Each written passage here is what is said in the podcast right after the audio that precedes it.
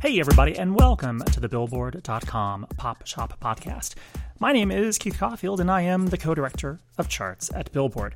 The Billboard Pop Shop Podcast is your one stop shop for all things pop on Billboard's weekly charts. In addition, you can always count on a lively discussion about the latest pop news, fun chart stats and stories, new music, and guest interviews with music stars and folks from the world of pop.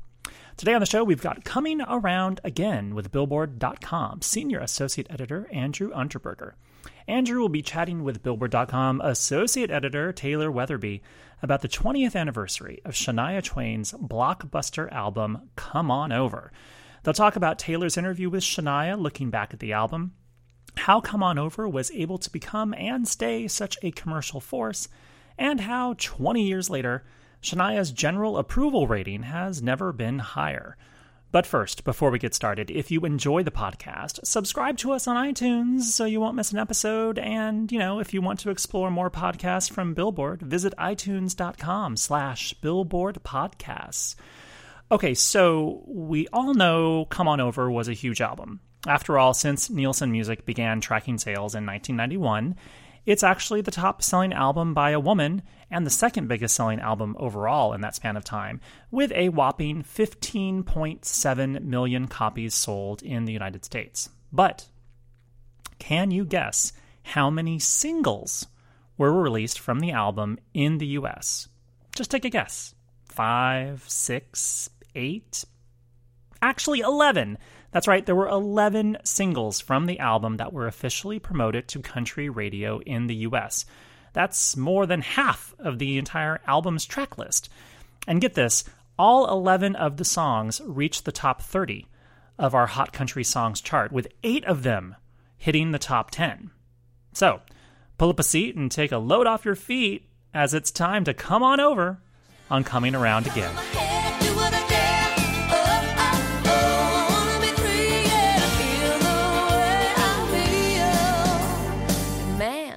Feel like a woman.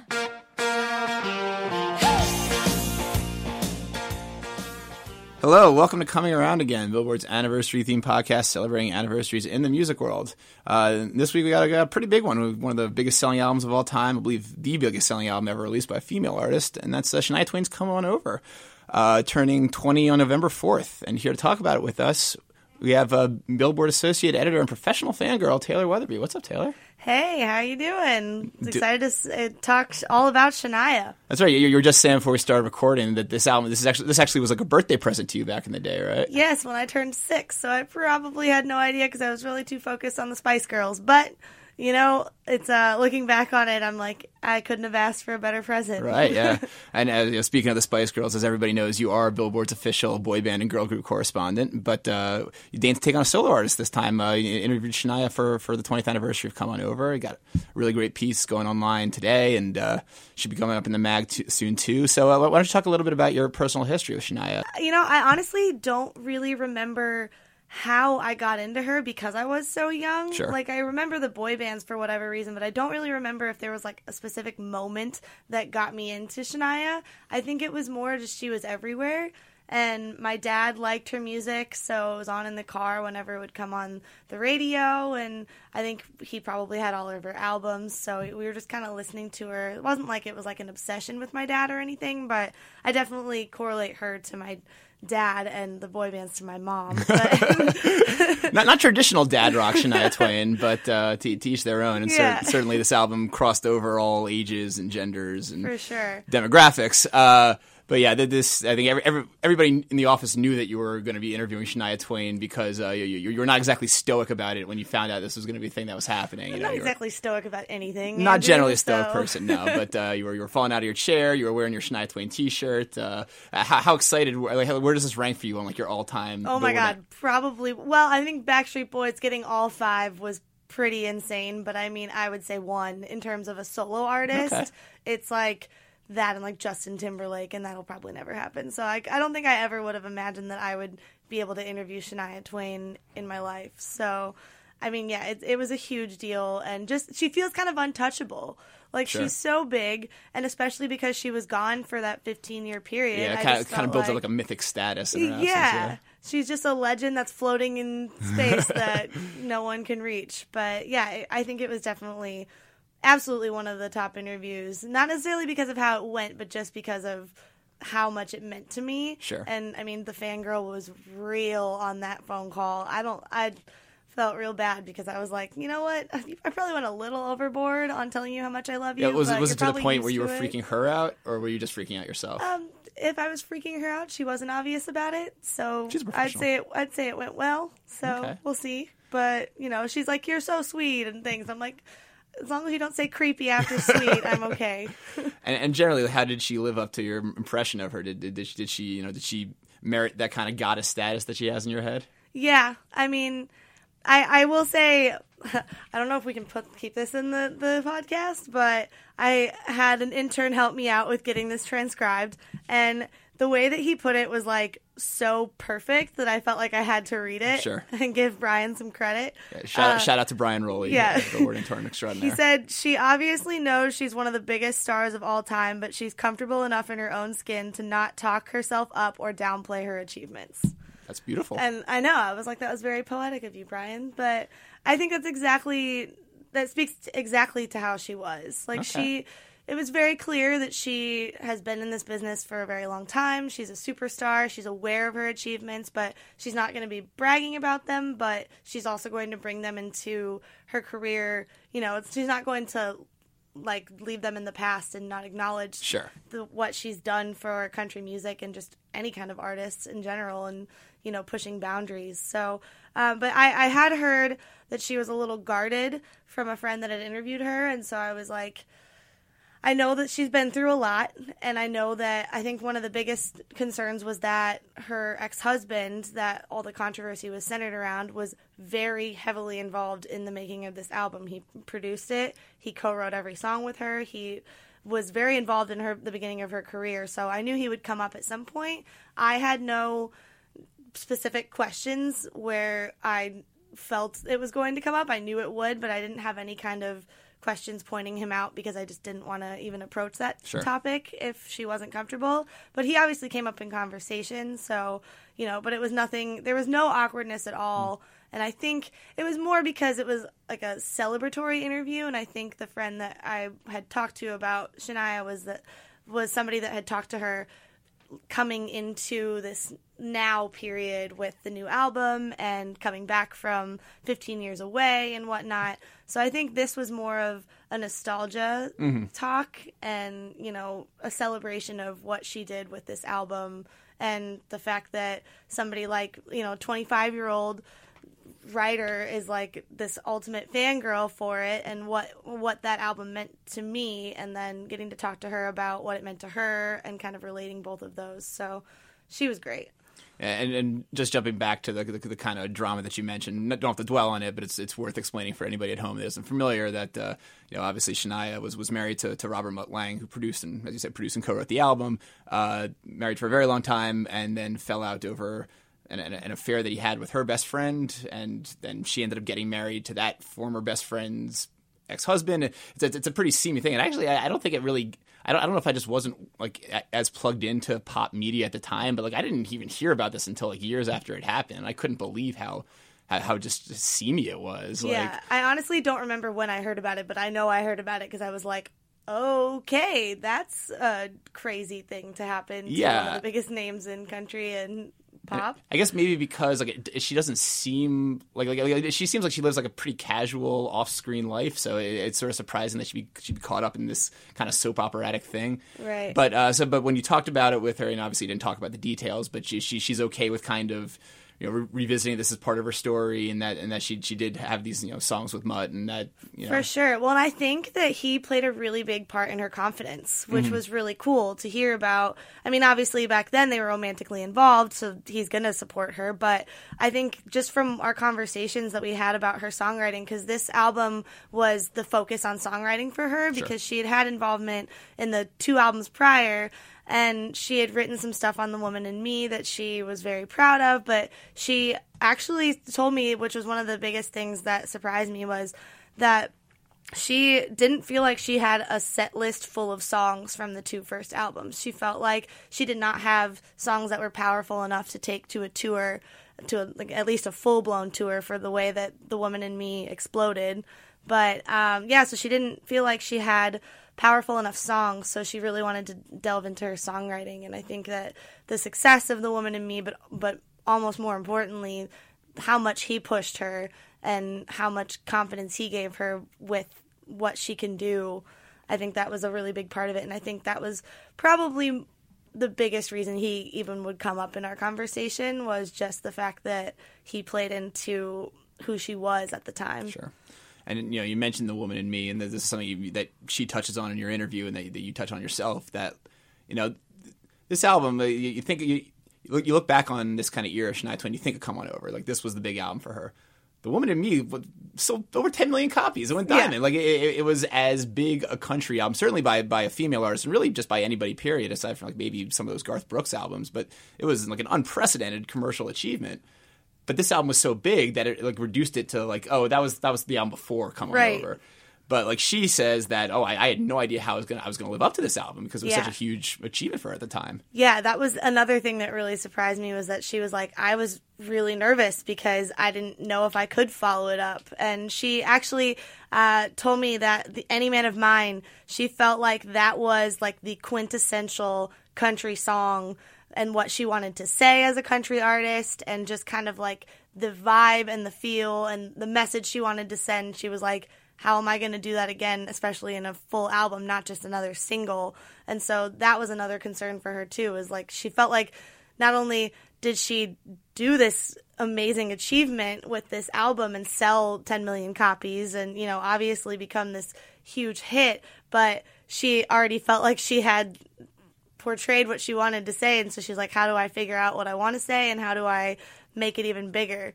Honestly we didn't really we weren't really able to dive like into how. But it seemed like it was just kind of an organic thing in the way yeah. that she just focused and said i wasn't she told me i wasn't going to hit the road. I was going to not tour on the woman in me and specifically focus on songwriting and make sure that i can make the album that's the greatest of the time that it can be yeah, and whatever it was, she certainly figured it out. Like, yeah. uh, you know, I think over 16 million copies sold, and, and, and just an album that lasted forever. Like, it comes out in November of, of 1997. I think you say in your piece that like it's still spinning off singles into 2000. Like, yeah. that, that it lasted for about two and a half years, and like was consistently just just everywhere at the time. is unbelievably impressive.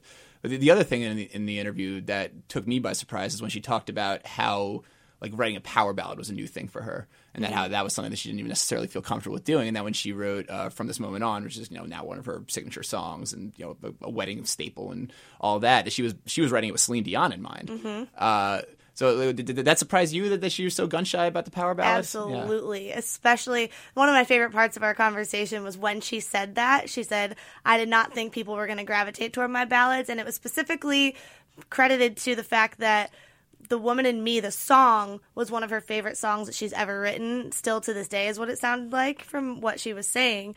Um, and it didn't really do what she wanted it to do for a song that she was so confident in. So that was what particularly made her feel like she maybe isn't a ballad artist and people didn't want to hear ballads from her. But she knew that writing from this moment on and You're Still the One, those two had something powerful within them, but she had this like, yeah, like you said, she had Celine Dion in mind because she was like, I don't think I can sing this. Right. But that was another thing where Mutt came in. he was like, No, you need to sing this. This needs to be on your album. It needs to be your song.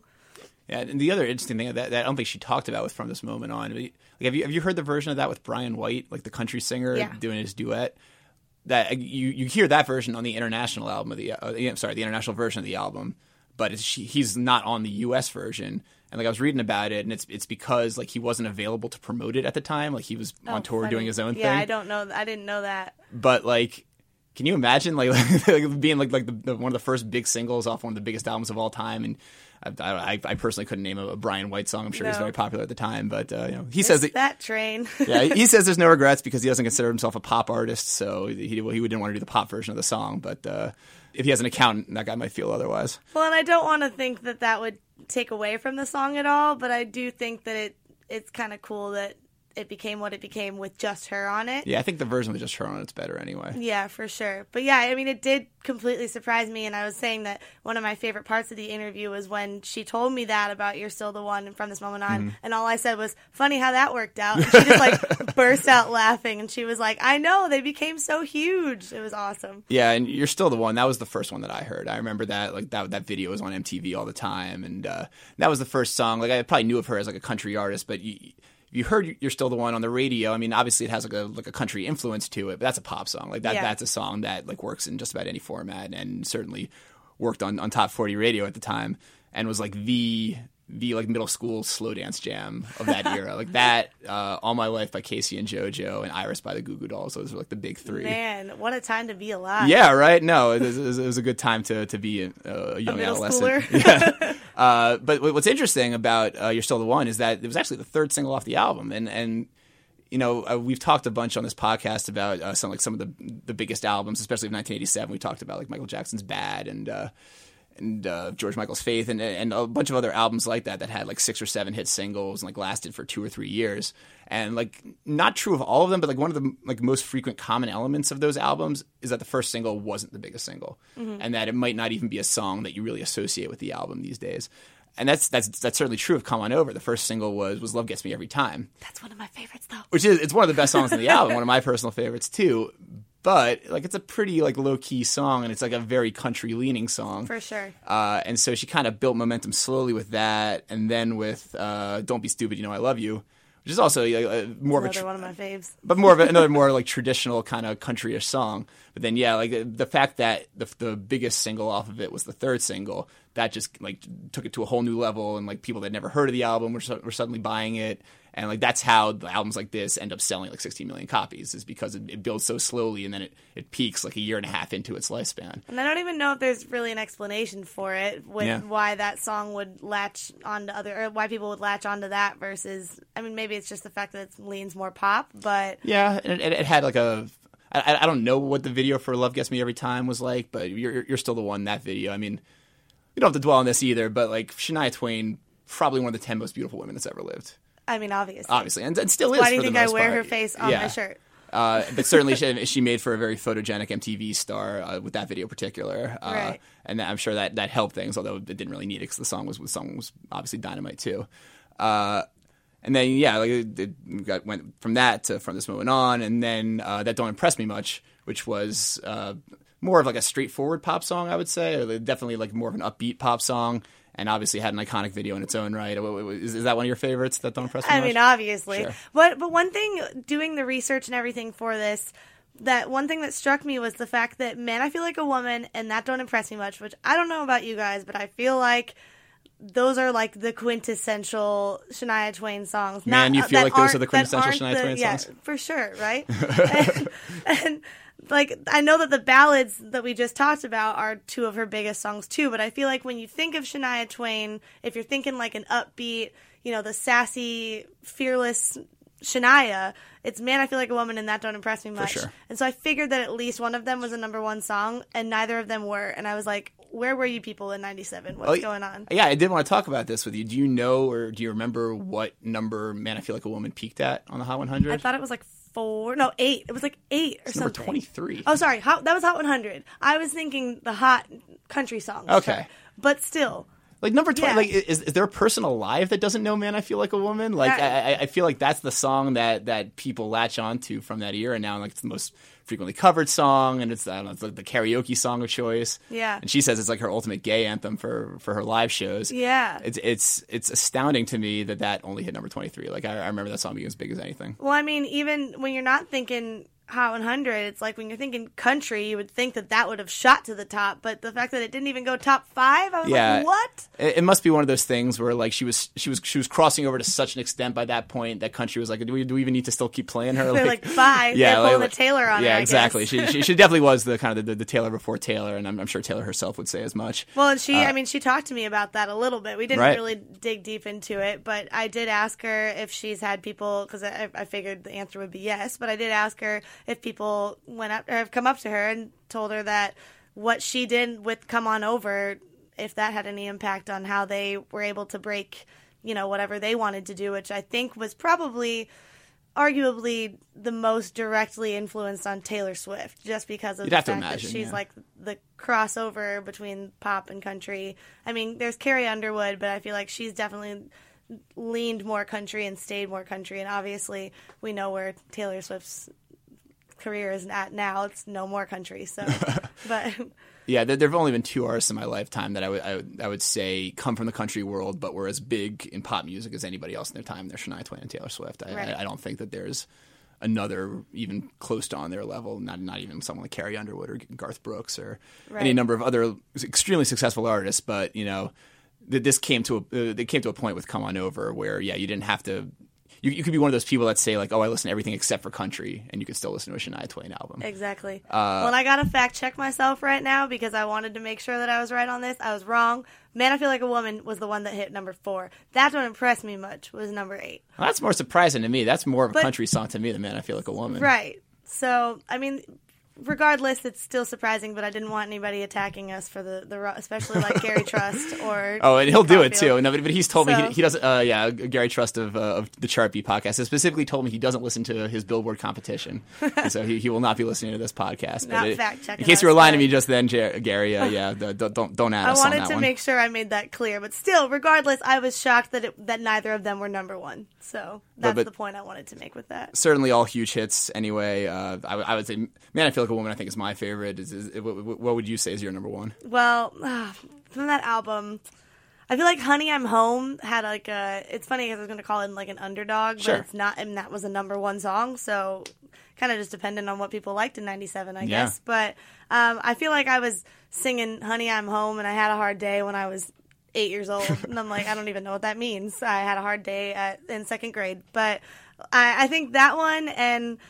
I mean, obviously, man, I feel like a woman. I think I'm just trying to steer away from the the obvious, but I, I mean, I got to tell her that my dad has done karaoke to "Man, I Feel Like a Woman," and was, Which explains a lot about you personally. yes, I think. Yeah. yes, I think so. Uh, if only we could have him on the podcast, but but I got to tell her about how he was like he did it on karaoke, and his coworkers demanded that he did it again. Wow. So, I An feel like that always makes me feel I don't know, it makes me feel some nostalgia when I listen to that song. But I think Honey I'm Home, that don't impress me much. Man I Feel Like a Woman of the of the big ones were like my top three.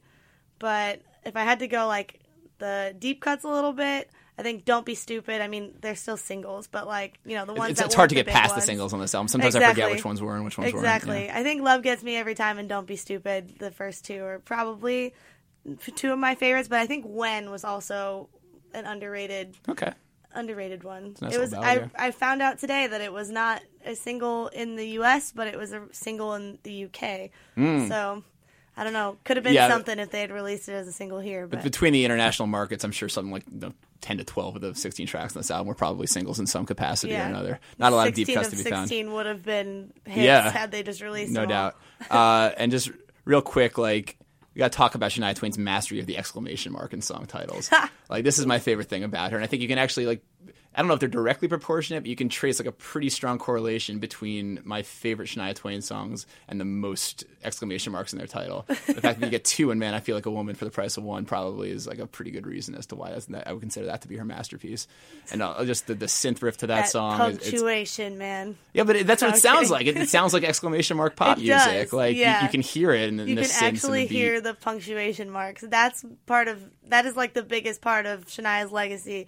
You can actually hear the Yeah. punctuation. And n- not not a lot of artists could get away with using them as much as she does, but uh, she earns those exclamation marks. That, Yeah. That's for damn sure. for sure. uh, and yeah, uh, the, you, you mentioned um, I think most of my favorites. I also really like the title track, uh, the, the, the accordion. yeah, and that's what's funny to me is that you'd think that the title track would have Yeah. more pull or something, but it it didn't really. And I, I would say that it's not the most like power punching or power packing like you know Yeah, not not, not a lot of songs on U.S. radio with accordion. I don't think in Right, 1997, right. 1998. So it's, it's not surprising, but it, you know, it's a title track. She, clearly, she felt fond of it. So Yeah. um, it's it's a it's a personal favorite of mine as well.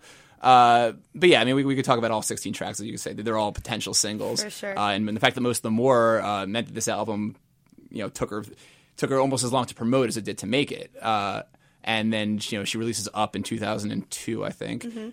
And then that's it for a long time. And know, Up, Up was a pretty big album too. I think it, technically got certified diamond because it was like a multi-disc thing, and like, that, that that kind of played with the RIAA certifications, but not the behemoth that uh, that that Come On Over was. Didn't Not didn't have all. the same kind of crossover. But I will say, for somebody like me that was only six when the album, when Come On Over came Right. out, get, getting to know that album as I grew up, I was so ready for a new Shania Twain album by the time I was 11 Right, so years that, that was your Shania Twain so album, yeah. up, I mean, I listened to that song, or that song, that album nonstop. I just remember sitting in my grandparents' house not being able to stop listening to that album. And I think that's directly correlated to the fact that Come On Over was so big and it just wasn't big, or I just wasn't old enough to recognize how big it was.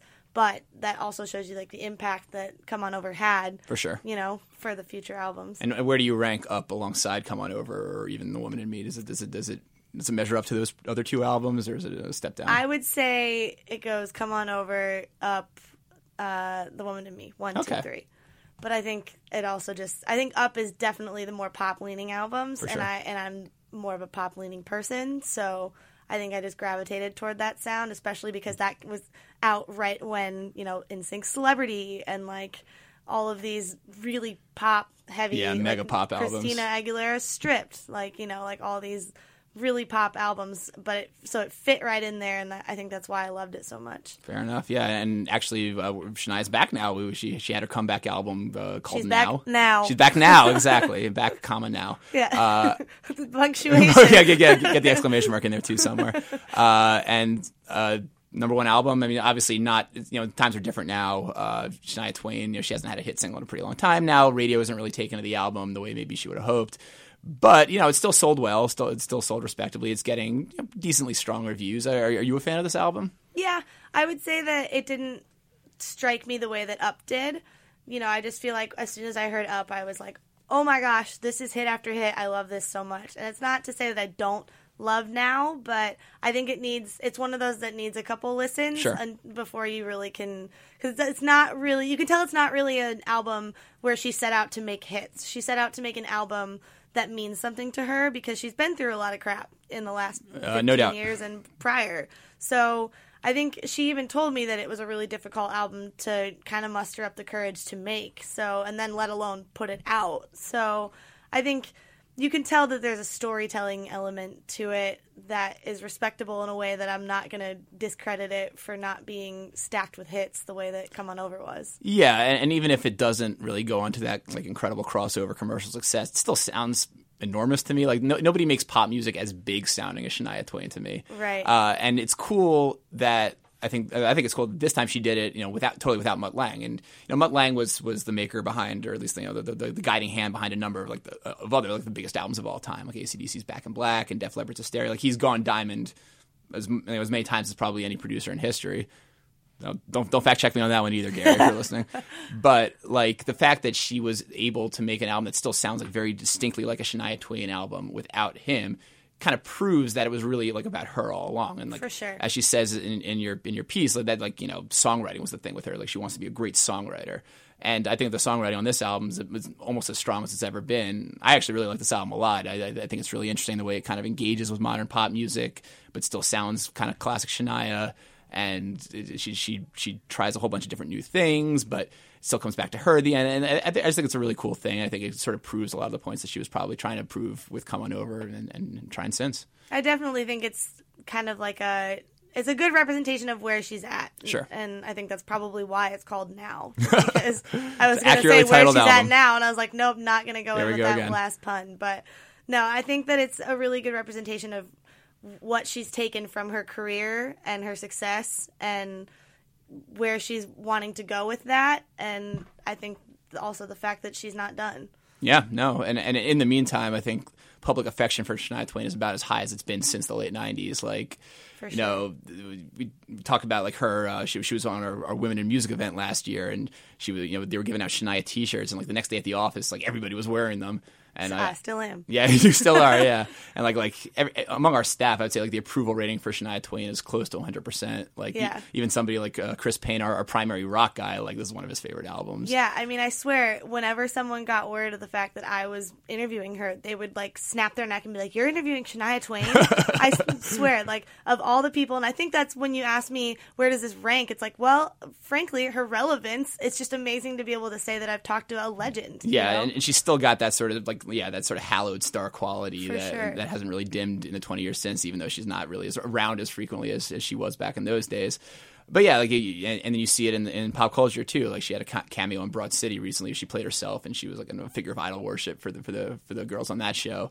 And uh, you know, Haim covering that don't impress me much. And like, I, I've seen like people at weddings like playing "Man, I Feel Like a Woman," and it's it's, it's unbelievable the, the way that like I feel like there there was a moment there where like you know she, maybe during her hiatus especially when you know the pop had drifted so far away from Shania's moment that people had kind of forgotten about her a little bit. But I, I think she she's definitely like back in a big way. And even if she didn't come out with this new album, I think that like her relevance now would be about as high as it's ever been. And I know you recently talked to uh, to Sam Hunt, who is uh, sort of the, the crossover country artist at this moment. He's been the kind of guy that has sort of cracked the code on how to make country relevant to, to the Spotify world, to the streaming world, electronic world, etc. And I feel like if Shania, like if you- pushed her 20 years later, that would be her. She would be the sure. person that would that would be figuring that out. And even though she's kind of ceded that the spotlight to those guys now, like she was she was so ahead of her time at the time that like she'll always be relevant. Well, and one thing going back to the fans, I think what's really cool about her is that she recognizes how much love there is for her because one of the things that I asked her was where these songs from Come On Over kind of stand with her now and how her relationship has changed with them because of the fact that she's been performing them for 20 years and she had the Vegas residency where she obviously had to go through every hit every night for however long she did that. And instead of saying something like, you know, I'm kind of tired of it or i mean i don't you can't get tired of man, man i feel like a woman and she said she never gets tired of that but like you know there's there would have been maybe some expectation from me to to hear her say i'm you know I'm looking it. forward to Yeah. performing new songs Exactly. which she did say but not in a way that she's shoving those on the back burner but the what she did say like right off the bat when i asked that question was what really changed for me is being able to see the fan reaction to these songs and what they've made of the songs and what they mean to people's lives. And you know so i think that's just really cool that i think i think that's kind of telling to why people love her so much is because they've the songs that she's created have resonated with people in different ways and i think it's really cool that she's recognizing that like she even said that from this moment on a woman had it on repeat as she was giving birth because Who has the presence of mind to like plan their their really song on repeat while giving birth? That's that's know, impressive. That's true some- fandom right there. I mean, you need endurance when you're doing that. So Shania all the way for that help. But but yeah, I think that it just kind of speaks to the relationship that she's built, and that's sure. probably why part of the reason why anyway people were so excited and you know seemingly haven't lost any love for her. Taylor Weatherby, always welcome to come on over and coming around again. Thanks so much. Look at that.